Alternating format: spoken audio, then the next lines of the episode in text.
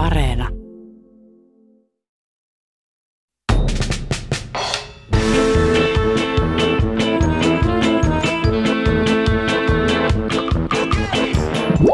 Kirjailija ja Lähi-idän matkaaja toimi Britannian propagandayksikön johtajana ja pystyi puhumaan itsensä ulos tilanteesta kuin tilanteesta.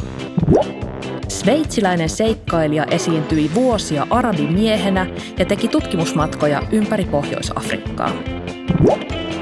Brittiläinen matkakirjailija selvisi urheasti niin siperialaisesta junaonnettomuudesta, japanilaisesta maanjäristyksestä kuin suomalaisista hyttysistä.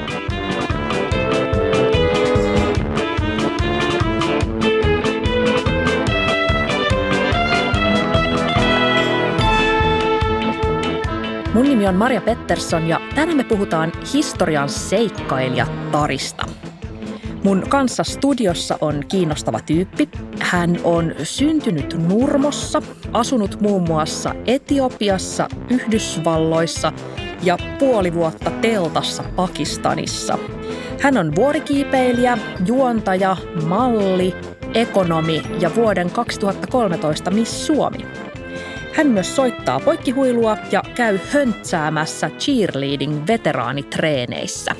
Hänen mielestään vuorikiipeilyssä parasta on käydä paikoissa, joissa vain harva on päässyt käymään. Tunnistatko itsesi tästä kuvauksesta, Lotta Hintsa? Kyllä se aika lähelle osuu, että, että tunnistan. Onko Lotta toiset meistä vaan luotu kulkemaan? Kyllä mä väittäisin, että ainakin itsellä niin kun se ruokkii jotain tosi sisäistä suurta halua ja joku syttyy aina kun pääsee seikkailemaan. Että kyllä minusta pienestä pitäen on ollut se uteliaisuus ja se seikkailijan luonne ja ehkä semmoinen pieni soturi. Sun koko elämä, voi sanoa, pyörii vuorikiipeilyn ympärillä. Olet ammattivuorikiipeilijä – ja sä myös asetat itsesi toistuvasti hengen vaaraan siellä vuorilla. Oletko sä koukussa vaaran tunteeseen? Hyvä kysymys. Täytyy sanoa, että kyllä mä siitä adrenaliinista kovasti tykkään. Et se oli jo silloin, kun itse kisasin nuorempana cheerleadingissä, niin silloin jo oli se tavallaan tunne, kun lähti stunttiin ja tiesi, että nyt täytyy keskittyä, että, että muuten voi käydä huonosti. Niin jotenkin se, miten pieni tämmöinen vaaran tuntu, pieni, iso, joskus vähän eri mittakaavoissa, mutta siis se, että sä joudut oikeasti keskittyä siihen hetkeen ja kaikki muu katoaa ympäriltä, niin se on aika koukuttavaa. Kohta puhutaan lisää vuorikiipeilystä, mahdollisesti myös cheerleadingistä ja kuinka monta kertaa olet pudonnut päällesi. Mutta ensin tutustutaan jakson ensimmäiseen historialliseen naiseen, joka ei myöskään pelännyt ottaa riskejä.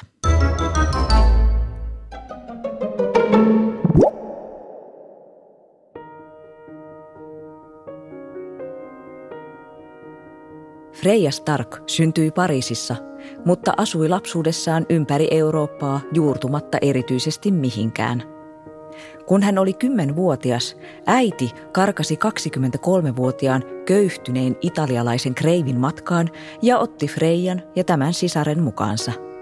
He asettuivat pieneen kaupunkiin Italian pohjoisrajalle. 13-vuotis syntymäpäivänsä alla Freija oli käymässä isäpuolensa tehtaassa. Tapahtui onnettomuus – hänen pitkä tukkansa jäi epähuomiossa kiinni tehtaan koneeseen, kone repäisi häneltä oikean korvan irti ja raateli pahasti päänahkaa. Vammat vaativat lukuisia ihosiirtoja ja jättivät kasvojen oikealle puolelle näkyvät arvet. Myöhemmin Stark otti tavaksi kammata hiuksensa kasvojen oikean puolen yli sekä käyttää somia baskereita tai näyttäviä hattuja arvet peittääkseen – Freja Starkin historian opinnot Lontoossa katkesivat ensimmäiseen maailmansotaan. 30-vuotiaana Stark aloitti uudelleen opinnot, nyt kieliä opiskellen. Professori oli yrittänyt taivotella hänet opiskelemaan islantia, mutta vain arabia kelpasi. Stark halusi Lähi-Itään, tai toissijaisesti mihin tahansa pois Euroopasta – Hän valitsi matkakohteita, joissa oli kyllä nähty länsimaisia miehiä, mutta hän oli monessa paikassa ensimmäinen eurooppalainen nainen, minkä takia hänellä oli pääsy paikkoihin ja tietoihin, jotka olivat jääneet edellisiltä eurooppalaisilta katveeseen. Englannissa Starkista tuli kuuluisa Lähi-idän tuntija, joka luennoi jatkuvasti yliopistolla ja jota esimerkiksi BBC käytti asiantuntijana. Kirjoista ja matkakertomuksista tuli hyvin suosittuja – Kohtaamiaan ihmisiä hän kuvailee toisaalta hyvin arkisesti näiden päivittäisissä askareissa ja analysoi esimerkiksi köyhien naisten asemaa terävästi. Toisaalta hän esineellistää huoletta eritoten arabimiehiä, joiden ylävartalon upeita lihaksia hän kuvailee varsin yksityiskohtaisesti. Stark myös kuvaa omaa turhautumistaan arkeologisissa kohteissa ja valittaa, että esiin kaivetut pytyt ovat rumia. Vuonna 1939 toinen maailmansota oli ovella ja Stark tarjosi palveluksiaan Britannian hallitukselle. Hänet värvättiin Lähi-idän propagandaosastolle. Mandaattialueiden väestö oli hiljalleen alkanut vastustaa brittejä yhä enemmän. Starkin tehtävä oli kääntää kurssi – hän käänsi brittiläisiä uutisia arabiaksi, salakuljetti Jemeniin brittiläisiä propagandaelokuvia ja projektorin, jota väitti viranomaisten kysyessä kokoon taitettavaksi lipastoksi, sekä perusti uuden järjestön nimeltä Vapauden veljeskunta.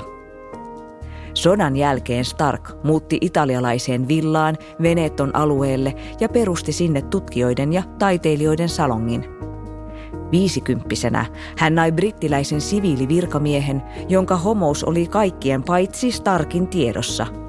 Avioliitto ei ymmärrettävästi toiminut, vaimo otti eron ja palasi elämäntyyliinsä, johon kuuluivat runsas flirttailu ja erikoiset hatut. Freja Stark aateloitiin vuonna 1972 ja hän kuoli Italiassa satavuotiaana vuonna 1993.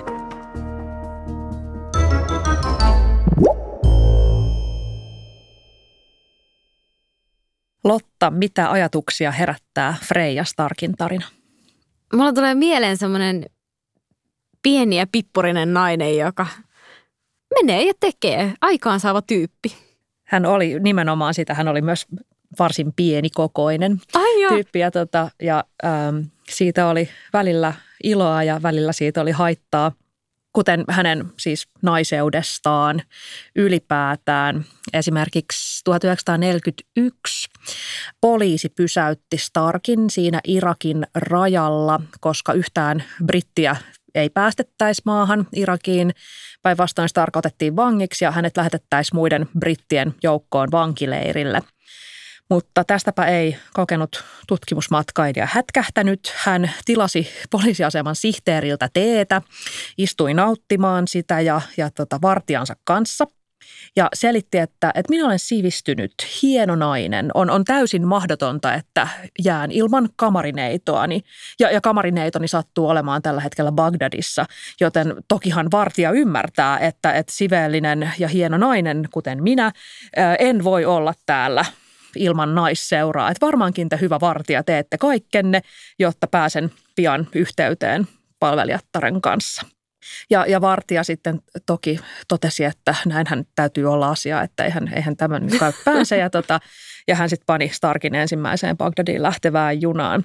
Ja, ja tässä kohtaa sitten muistelmissaan tätä kohtaa kuvaillessaan, niin, niin Stark kirjoittaa, että Naiseuden mahtava ja ehkä ainoa hyvä puoli on se, että voi aina esittää typerämpää eikä kukaan epäile. Siis toi on kyllä niin totta. mikä on tosi surullista, että nykypäivänäkin se tuntuu jotenkin olevan niin totta, että aina voi heittää sen, jos ei naiseuskortin, niin blondikortin vähintään. Että Joudut sä heittelemään blondikorttia? No aina välillä tuntuu, että se on helpompi päästä, päästä tilanteista sillä tavalla, että ihmiset jotenkin suhtautuu rennommin suhun silloin, kun heittää blondikortin. Mulla oli silleen, että en tosin ole blondi, mutta... Tota, tämä mä, naiseuskortti. Kyllä, no, tai tämä niin Urpo Nainen kortti. Siis me oltiin häämatkalla Pohjois-Koreassa puolisoni kanssa. Ja, ja tuota- Pohjois-Koreassa, anteeksi hetken kesti rekisteröidä tämä. Että. Ja me oltiin siis molemmat toimittajia, joten meidän ei olisi pitänyt olla siellä. Me oltiin siis väärillä viisumeilla. Todi. Ja, ää, ja molemmat oltiin myös sille undercover, että tehtiin juttuja sieltä sitten kirjoitettiin, mutta okay. oltiin siis oikeastikin häämatkalla, mutta meidän piti esittää siis semmoista niin kuin pelkkää kyyhkyläisparia. Ja sitten mä jotenkin erittäin usein niin kyselin vaan silleen semmoisia niin tosi viattomia ja semmoisia urpoja kysymyksiä silleen, että ai jaa, että kuinka usein te pääsette käymään kotona?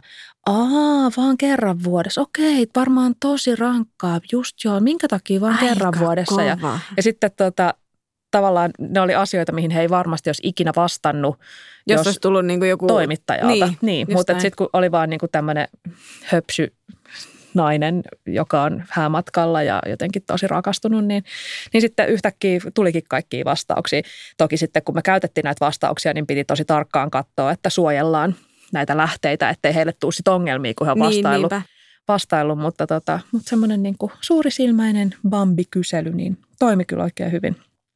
No mutta hei, Freja Stark asui lapsuudessaan eri puolilla Eurooppaa. Hän usein puhui siitä, että hän ei oikein juurtunut mihinkään. Eikö sulla ole vähän samantyyppinen lapsuus? Ettekö te ole muuttanut aika usein? Sun isä Joo. oli lääkäri ja teki töitä ympäri maailmaa. Joo, hän oli Etiopiassa lähetyslääkärinä muutama otteeseen ja sitten ollaan, tai hän sitten muutti Sveitsiinkin pian sen jälkeen, kun Suomeen muutettiin 2000-luvun alussa. Niin, et tuntuu, että itsellä on aina ollut vähän semmoinen nomadielämä. Että et mun on tosi vaikea sanoa, että missä mulla olisi koti. Ja mä uskon, että se helpottaa myös sitä, että mä pystyn lähteä silleen, että no ensi kesänä kaksi kuukautta Pakistanissa tai kolme kuukautta Pakistanissa tai mitä nyt vaan onkaan. Just olin kolme kuukautta Jenkeissä tuossa maaliskuusta kesäkuuhun.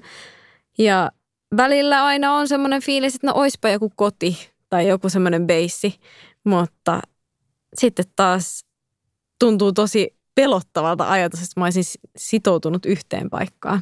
Niin nyt oot koronan takia Suomessa, poltteleeko lähteä? Ihan hirveästi. Mulla on niin lähtöhousut niin jalassa kuin voi vaan olla. Että, Mihin sä lähet sitten? Se riippuu siitä, että milloin rajat aukeaa. Että vuorilla on vähän sesongit aina eri aikoihin vuodesta. Niin se, että missä sillä hetkellä on sesonki käynnissä, niin se kiinnostaisi sitten seuraavaksi. Mikä on semmoinen sun unelma huiputusvuori? Mulla ei oikein oo. Et se on, tässä on niinku unelmat vaihtunut ja muuttunut koko ajan, kun mitä syvemmälle tähän hommaan on päässyt. Tai ajattelin silloin joskus, että kaikki kasitonniset olisi kiva, että niitä on 14 yli 8000 metriä korkeata vuorta maailmassa, että ne olisi kaikki kiva käydä kiipeä. Mutta ne, tota, sitten nyt on tullut semmoinen, että no eihän sekään ole niin kuin niin mielenkiintoista, että hirveän moni kiipeä niitä lisähapen kanssa ja sitten mä olisin vaan osana sitä samaa listaa. Että mulle ehkä se tyyli ja se seikkailu siinä matkalla sinne, että pääsee huipulle tai ei, mutta mä haluan yrittää tai uutta reittiä tai just semmoista, missä kukaan muu ei ole koskaan ollut. Että siinä tulee justiinsa se niin kuin uteliaisuus ja se tutkimusmatkailija luonne sieltä, seikkailija luonne sieltä esiin, että mulle ei niinkään ole se, että mä pääsen sitä perusreittiä sinne huipulle. Joo, varmasti tulee tehtyä niitäkin, mutta se, että sitten olisi, löytäisi niin kuin mielenkiintoisia reittejä ja kokeilisi semmoisia, mitä muut ei ole ennen tehnyt. Ja siinä pääsee käyttää ehkä päätäänsäkin eri lailla. Että se ei ole sitten niinkään muiden jalanjäljissä menemistä, vaan, vaan uuden luomista. No näille monia näitä historian tutkimusmatkailijoita niin on kiehtonut ja ajanut eteenpäin nimenomaan se, että he voi olla ensimmäisiä jossain tai tota, ensimmäisiä eurooppalaisia jossain tai ensimmäisiä eurooppalaisia naisia jossain. Siis to, todellisuudessa hän ei tietenkään ole ensimmäisiä, vaan, vaan siellä yleensä asuu ihmisiä. Niin, ja sitten he tulevat niin kuin ensimmäisinä vaikkapa valkoisina tai ensimmäisinä eurooppalaisina. Ja muutenkin täytyy myöntää, että aika monella heillä on siis hyvin tämmöinen kolonialistinen suhtautuminen, että osa Varmasti ajan hengen mukaisesti. Kyllä ja osa, osa niin kuin heistä, näistä tota, tutkimusmatkailijoista kyllä siis on erittäin niin kuin ammattitaitoisia ja kiinnostuneita sillä että he opettelee paikallisen kielen ja paikalliset tavat ja, ja tota, asuu siellä kohdealueella pitkään ja, ja ei mene sinne pällistelemään, vaan menee sinne elämään. Mutta sitten on siellä myöskin, kuten Freijallahan, niin, niin tota, saattaa olla samaan aikaan hyvin teräviä huomioita ja sellaista asiallista tutkimusta ja sitten toisaalta niin kuin ihan semmoista tosi kummallista arabimiesten lihasten ihmettelyä. Mutta ehkä tuossa on justiinsa sitten se, että, että saadaan kuitenkin erilainen näkökulma. Että uskoisin, että naisilla on vähän erilainen näkökulma kuin miehillä. Että jos mä mietin ihan jo, että mitä se vuorilla on, siis ihan siitä lähtien, että mitä se vessassa käyminen naisella on tai kuukautiset vuorella tai kaikki tuollaisia niin lisäpikku haasteita, mitä joku mies ei tulisi edes ajatelle, ajatelleeksikaan. Mitä tekee naiskiipeilijä, kun tulee pissahätä pakistanilaisella vuorella? Avaa valjaat, vetää housut alas, astuu vähän siitä sivuun ja kyykkii siihen versus, että siis jos sä mietit, että sä joudut joka kerta niin kuin vetää housut kinttuihin, vaikka on miinus 20 tai 40 astetta pakkasta ja lunta tulee ja tuulee 100 kilometriä tunnissa, okei, no silloin ei kannata kyllä mennä enää, enää edes ulos, koska voi lähteä lentoon, mutta 40 kilometriä tunnissa tuntuu jo aika ikävältä siinä kohtaa, kun oot siellä housut kintuissa ja yrität käydä pissillä silleen mahdollisimman nopeata ja joka kerta oot että ei, että nyt jäätyy taas takapuoli. Entä mitä kun, jos on kuukautiset niin kuin kuudessa tonnissa, niin mitä silloin Niistä tehdään? tulee semmoiset monsterikuukautiset. No tavallaan ne niin kuin on samalla tavalla kuin täälläkin, mutta tuntuu, että kaikki PMS ja kaikki, niin ne on niin kuin monta kertaa pahemmat. Liittyykö se jotenkin happeen vai korkeuteen? Happeen, vai? siis kun happea on vähemmän ilmassa, niin mä uskon, että elimistö siinäkin kohtaa joutuu jotenkin taistelemaan kahta kauheammin että kuukautisista tulee tosi arvaamattomat, kun mennään, mennään korkealle. Ylös. Tosi Joo. kiinnostavaa. Anna-lehden haastattelussa kerroit reaktioista, joita sun instapostaus tuolla Pakistanin ja Kiinan rajalta just sieltä Broad Peak-vuorelta herätti. Millaisia nämä oli nämä reaktiot? Siis oli tosi positiivisia, haluan antaa kreditit siitä, että kiitos ihmisille, jotka tsemppaa kauheasti. Mutta sitten oli, että kun mä oon tiettävästi joko korkeimmalle tai toiseksi korkeimmalle kiivennyt nainen talviaikaan Karakoramilla.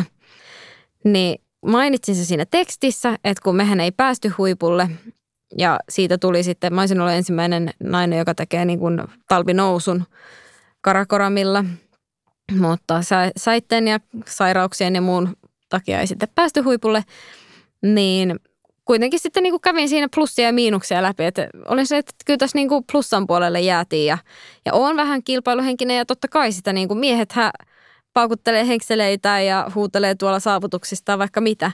Niin sitten kun meni itse mainitsemaan, että joo, että, että aika niin kuin kovaan sarjaan on tässä päässyt, niin heti tuli semmoinen reaktio moneltakin tyypiltä sitten, että, että älä ala asettaa naisia toisia vastaan ja niin kuin, jotenkin semmoinen, niin että ihan kuin siinä olisi ollut jotain naisvihaa siinä mun kommentissa. Että siis hyvin selkeästi näkyy se, että naisilla ei saisi olla tämmöistä kilpailuasetelmaa ja en, en ymmärrä. Mikä kilpailullisessa naisessa ärsyttää?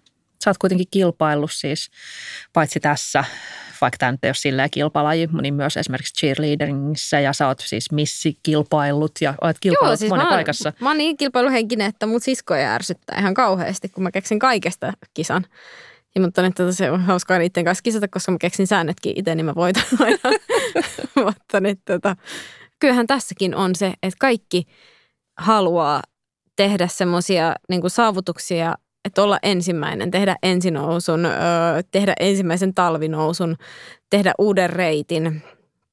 Ja että kyllähän tässäkin on, on se kisaelementti, mutta jotenkin se, että naisten pitäisi ehkä sitten olla vähän pehmeämpiä ja lempeämpiä, äidillisiä, semmoisia rauhoittelevia ja ei aiheuttaa minkäänlaista tunnekuopua reaktiota Voiko tämä liittyä osittain siihen, että, että sua on varmaan aika vaikea lokeroida, että tavallaan, että jos sut pystyisi ajattelemaan, että okei, että tämä on se niin kuin missimalli juontaja, niin, niin sitten ihmisillä olisi ehkä helpompaa kuin sitten jos ajattelee, että, että lisäksi on ammattivuorikiipeilijä tai ehkä ensisijaisesti on ammattivuorikiipeilijä tai, tai on niin kuin kauppakorkeasta valmistunut ekonomi tai näin, niin onko tämä niin kuin liikaa? Onko, ärsyttääkö ihmisiä se, että, että ne ei pysty laittamaan sua mihinkään lokeroon? Mä oon miettinyt tota. Se voi olla, että siitä tulee epämukava olo, jos joku ei saa semmoista selkeää just lokeroa, mihin laittaa toisen ihmisen. Mutta sinänsä jännää, koska kaikkihan me ollaan tosi moniulotteisia ihmisiä, niin, niin minäkin. Niinpä. No moniulotteisuus on ehkä yksi sellainen, mikä kuvaa myös meidän seuraavaa tarinan päähenkilöä. Moniulotteisuus ja myös se, että hän oli hyvin vaikea laittaa mihinkään lokeroon. Kuunnellaan Isabelle Eberhardin tarina.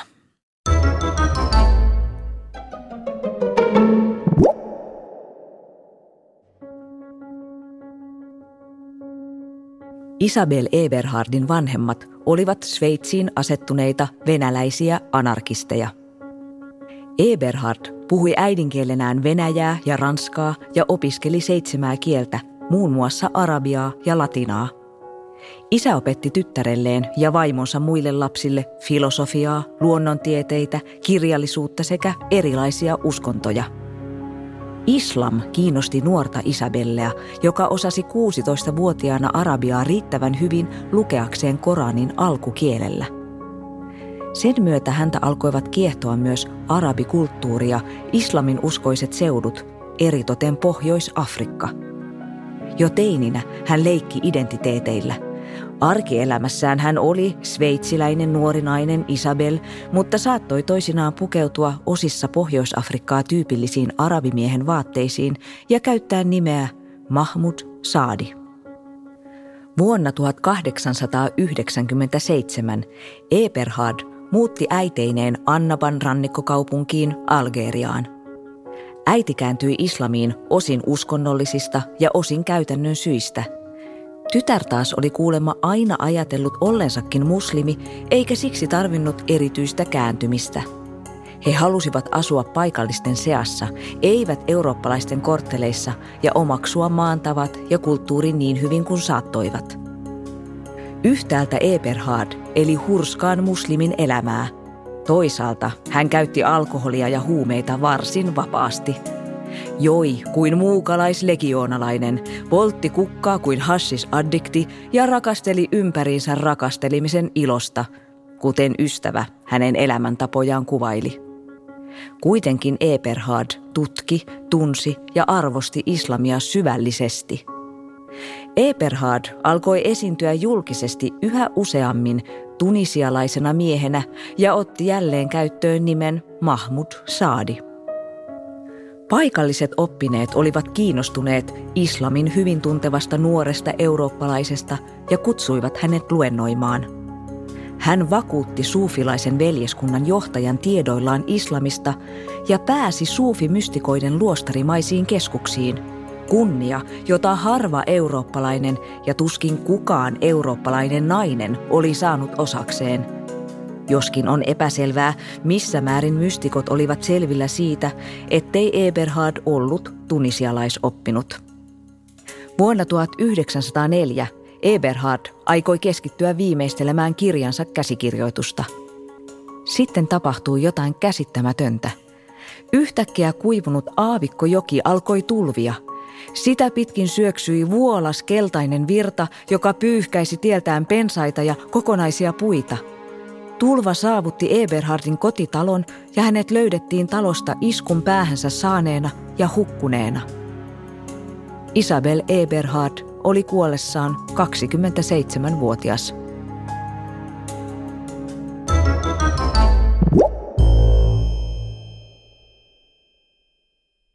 Lotta Hintsa, miltä kuulostaa Isabelle Eberhardin tarina? Mielenkiintoinen tiedän, että Afrikka on iso mantere, mutta mulla on sinne kuitenkin semmoinen tosi suuri kaipuu jatkuvastikin ihan oman lapsuuden takia. Ja niin kuin pystyy hyvin kuvittelemaan näitä paikkoja ja se, että minkä takia se jotakin kiehtoo. Niin, no mutta surullinen loppu Kyllä, hän ehti tuossa välissä siis, hän ansaitsi rahaa muun muassa journalistina ja kirjailijana. Hän kirjoitti siis 13 kirjaa, ihan hyvin siis, koska hän kuoli alle 30 Niin, mä just mietin silleen, että en olisi ajatellut, että 27 olisi ollut se. Kyllä, ja hän matkusti siis edes takas Pohjois-Afrikan ja Euroopan väliä. Sitten jossain vaiheessa hän oli aivan PA, niin sitten hän teki niin kuin ihan mitä tahansa töitä. Hän oli muun muassa satamassa tekemässä ahtaajan hommia Siistiä. täällä Euroopan puolella. Ja tämä, tämä hänen niin kuin rakastajiensa rivistö niin kuin jotenkin huvittaa. Se alkoi jo silloin, kun hän oli teinityttö tuolla Sveitsissä. Tosiaan kotona oli ihan tyttönä, mutta sitten tota, isänsä kannustuksesta aina välillä laitto siis tämmöiset merimiespojan pukimet päälle ja tota, lähti bilettään sitten tonne kaupunkeihin. Isä oli siis ateistiksi kääntynyt ortodoksipappi, entinen Okei. ortodoksipappi ja kannusti sitten tällaiseen meininkiin. Ja hän ei siis ollut mikään silleen traditionaalisen kaunis, että esimerkiksi tota, häneltä puuttu kaikki hampaat sit lopulta sen takia, että huumeiden käyttö ja sitten lisäksi olematon hammashygienia. Hän ei esimerkiksi Upsan. näille reissuilleen niin kantanut hammasharjaa tai muuta, mutta silti Minä kannan Niinku- jopa kakkosleiriin tai ko- itse asiassa, no huipulle en kanna, koska siellä ei yövytä, mutta, mutta korkeimpaan leiriin aina kannan.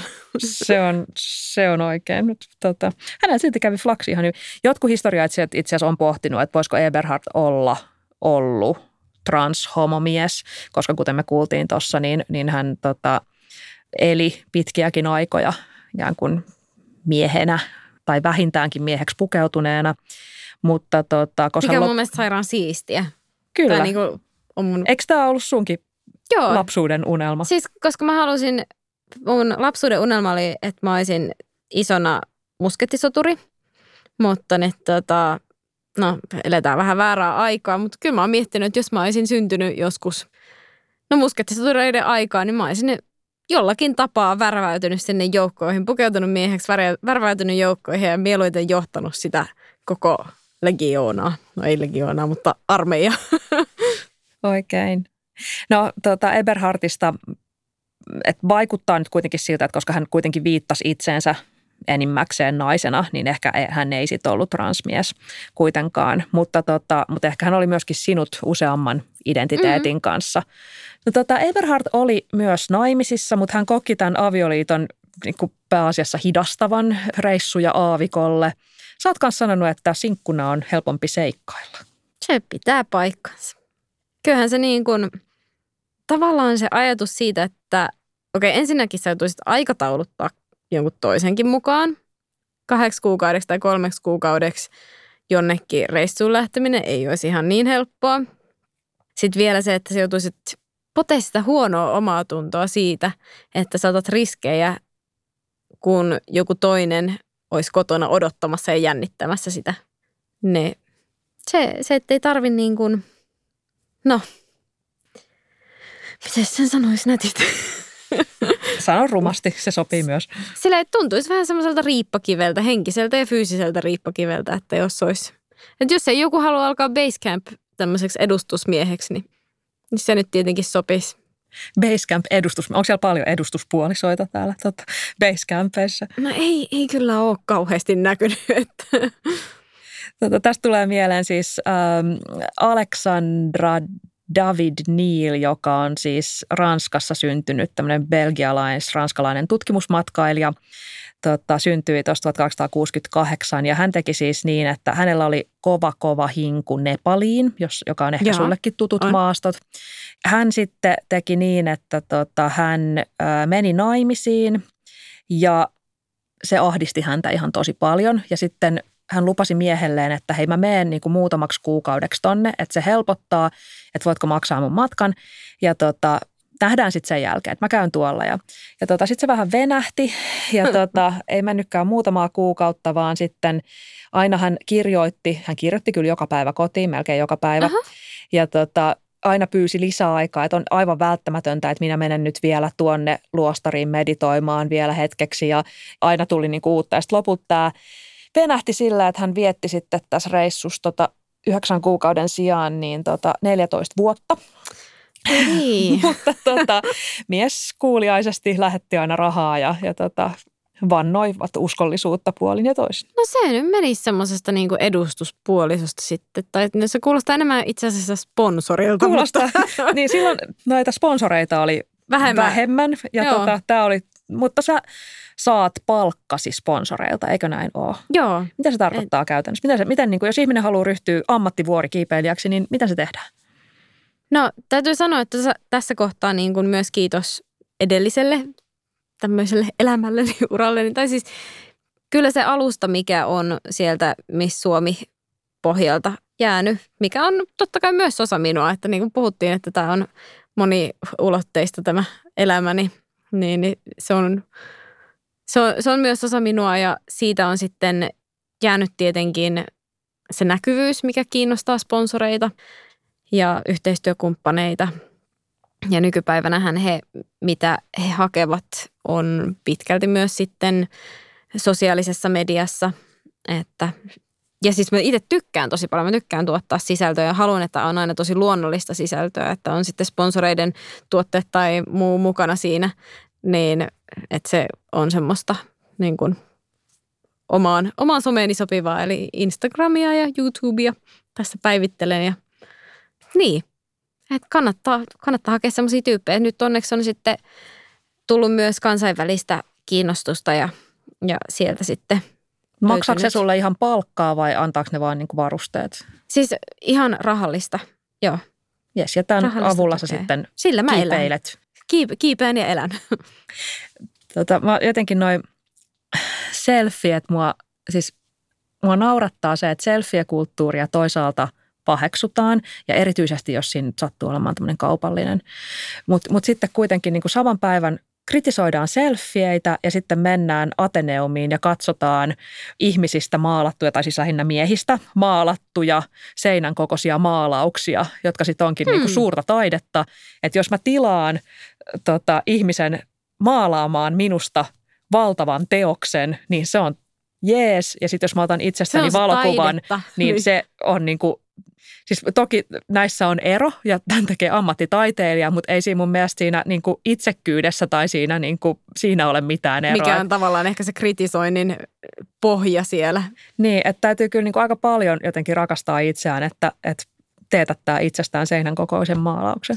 Niin, mutta ehkä se on ollut se niinku valokuvauksen muoto siihen silleen ennen. Nykyään tietenkin sitten, no en tiedä, ehkä ne on halunnut nähdä taiteilijan näkemyksen siitä, että miltä näyttää. Mutta, mutta itse tykkään kyllä siitä, että pääsee myös, siis tämä on justiinsa, mähän kerron mun tarinaa kuvien kautta ja videoiden kautta tällä hetkellä. Että nämä naiset kertoo, niin kuin historialliset naiset, niin he kertoo kirjoittamalla ja kertoo kokemuksistaan kirjoittamalla, niin mä yritän tuoda sitä samaa. Että sehän tuossa onkin siistiä.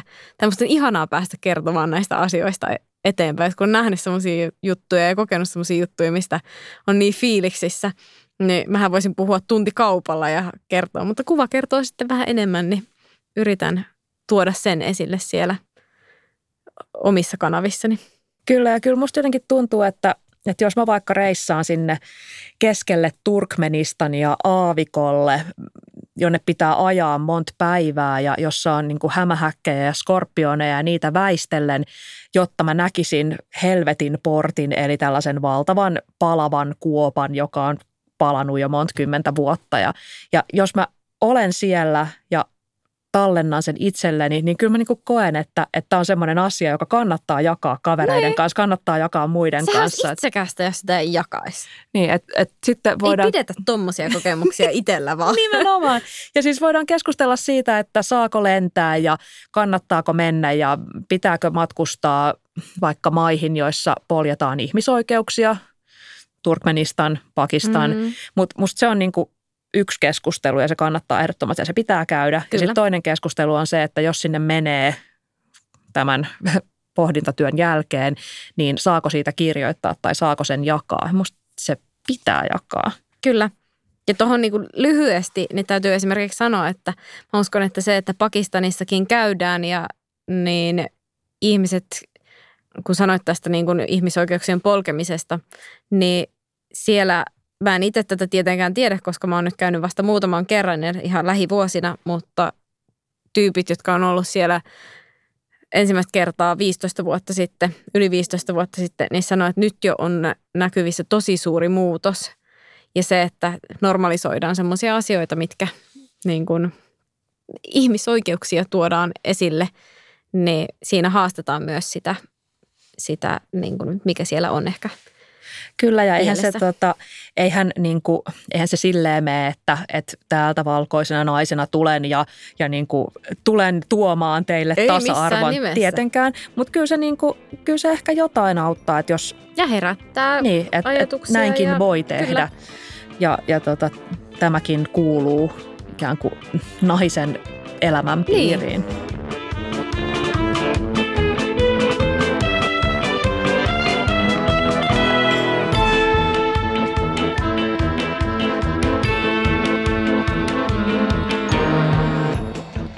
Onko sulla jotain vuorikiipeilijä idoleita? Semmoinen kuin Gerlinde, Gerlinde Kaltenberg.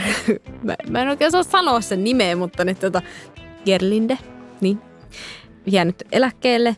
Mutta ensimmäinen nainen, ja taitaa olla ainut nainen, joka on koskaan kiivennyt kaikki yli kasitonniset ilman lisähappea. Niin kun, tuollakin puhutaan niin paljon vaan ensinousuista, että ketkä on niin ollut ensimmäisiä nousemassa jollekin vuorelle. Ja niin kuin Sir Edmund Hillary, joka kiipesi ensimmäisenä Everestille tai tällaista, niin ne on ollut miehiä. Niin ja sitten niin myös... Sitten sit ne jää vähän niin kuin ne naiset, jotka on ollut, niin jää paitsi on. Todellakin ja sitten vielä siis, eikä ainoastaan miehet, vaan niin kuin valkoiset miehet, että eikö se mm. Everestinkin, eikö sinne mennyt kaksi tyyppiä niin kuin tämä tyyppi ja hänen sherpansa. Niin tota, ja sitten sitä sit Sir, Sir Edmund Hillary, joka niin. on se. Mutta kyllä, niin kuin, kyllä ainakin omissa piireissä, tai siis just tuolla vuorikiipeilypiireissä, niin kyllä siellä tosi paljon myös niin kuin arvostetaan sherpoja ja sitä, että miten niin kuin kovia äijä ne on. Et kun miettii sitäkin, että on paljon näitä turisteja, jotka pistää jo sherpat kantaa heidän kamat ja sitten ne kantaa omat kamansa ja sitten turistit tulee pikkupäivärepun kanssa ja lisähappipullo, joka, jonka kantaa joku sherpa, niin on se nyt kyllä ihan niin kuin isot hatunnostot näille äijille. Onko ne aina äijiä? Oh, ei, en ole nähnyt yhtäkään niin kuin naispuolista kantajaa tai Pakistanissa en usko, että olisi mahdollista ihan jo sen takia, että esimerkiksi itse ei voi, mä en voi liikkua siellä ilman, että mulla on joku mieshuoltaja. Että mulla pitää, sen, senkin takia se on hyvä, että on miespuolinen kiipeilypari. Mutta kaikki naiset, jotka sinne menee, niin Nepalissa se on vähän helpompaa, mutta Pakistanissa se pitää olla aina silleen, että, on, että jos joku palkkaakin jonkun toimiston, niin sitten se opas nukkuu tämän naisen kanssa samassa teltassa, että se on niinku sen huoltaja. Saatat kiivetä maailman vaarallisimmalle vuorelle, mutta et kyllä saa itse kävellä kadulla, Joo. se on vaarallista. Joo. Joo, just näin. No, meidän seuraava sankaritar ei myöskään kaihtanut vaaroja. Päinvastoin hän lähti uhkarohkealle matkalle niinkin eksoottiseen ja kauhistuttavaan paikkaan kuin Suomi. Oi, oi, oi.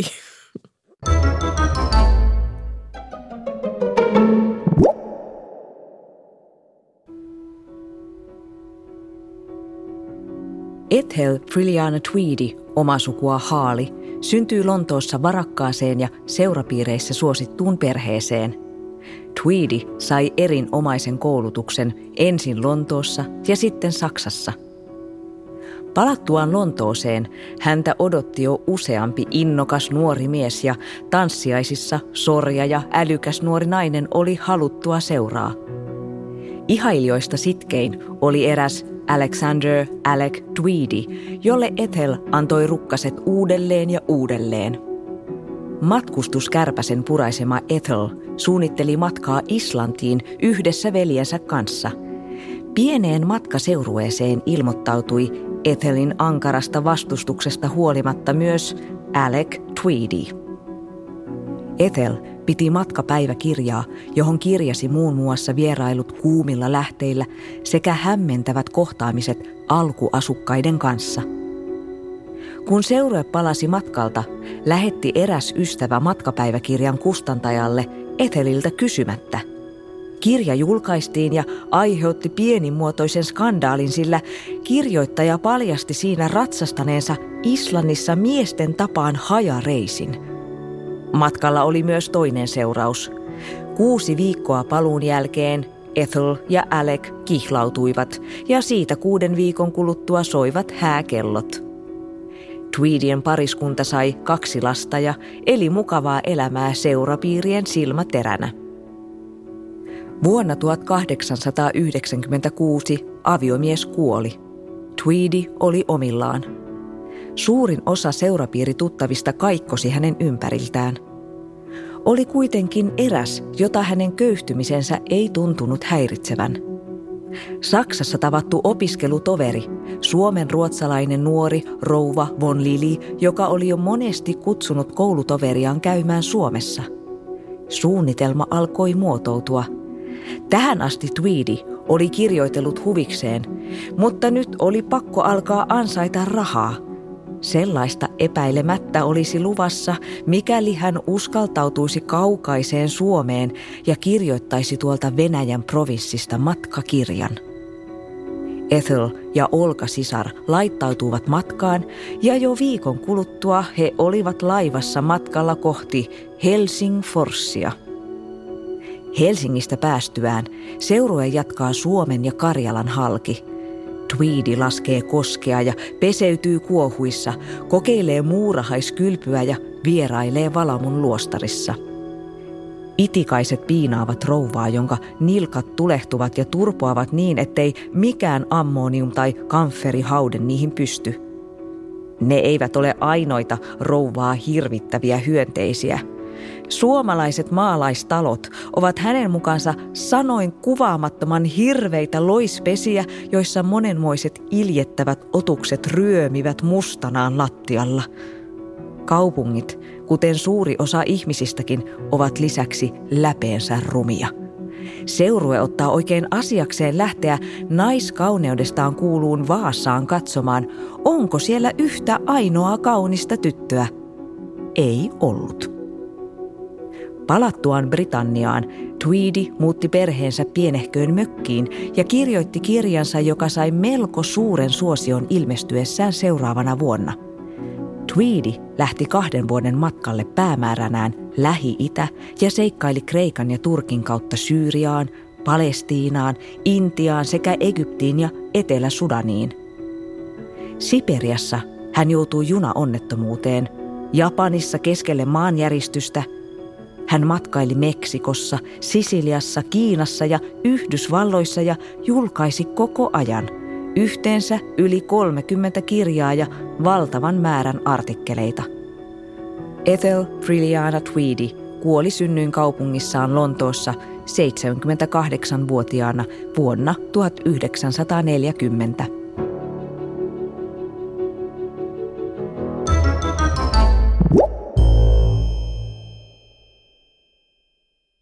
Lotta Hintsa, allekirjoitat sä Tweedin kuvailut Suomesta? Kyllä mä väittäisin, että me pikkasen ollaan niin tultu eteenpäin tästä, tästä tilanteesta. Että, että kyllä mä nyt mietin, niin joo, meillä oli muurahaisongelma tuolla Lapin mökillä vähän aikaa sitten, mutta mä niin ei tämä nyt ihan näin karua ole. Mutta hauskaa. Sittenhän mä itsekin valmistaudun aina kauheasti näille reissuille, tutkimusmatkoille, niin, niin ymmärrän, Suomeen piti valmistautua kovasti.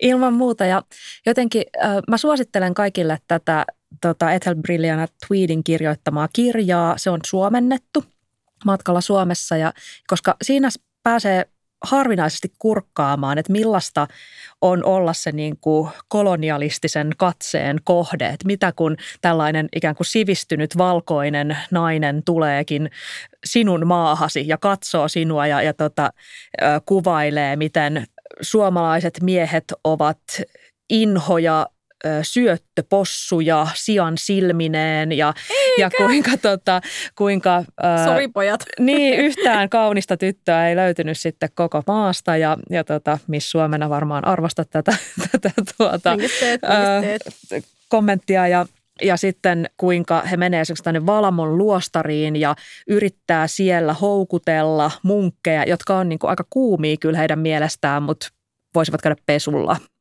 Niin Okei. tota, he, on, he on siis paastoavat nämä munkit, niin he yrittävät kaikin keinoin houkutella heidät rikkomaan paastonsa ja syömään kaniinia kanssaan. Eikö anteeksi, kanaa se taisi olla. Ja, ja sitten kuinka he lopulta päätyvät hankoon ja siellä on sentään jotain niin kuin komeita solttupoikia katseltavaksi ja näin. Aa.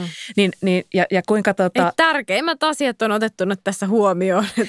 Joo, joo, ja sitten he antavat myös suomalaisille neuvoja. He olivat kauhistuneita, kuinka Imatran koski, sinne on tullut sähkövalo, mikä on täysin asiatonta heidän mielestään. Ja he antavat suomalaisille neuvoja, että suomalaiset, jos haluatte houkutella tänne matkaajia, niin pitäkää huolta, että luonto pysyy koskemattomana, että, että tota, sinne ei tämmöisiä sähkövalon kaltaisia kauhistuksia pystytellä. Asia selvä, asia selvä.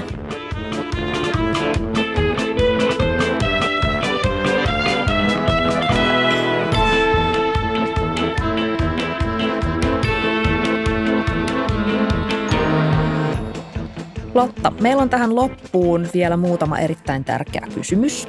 Antaa tulla.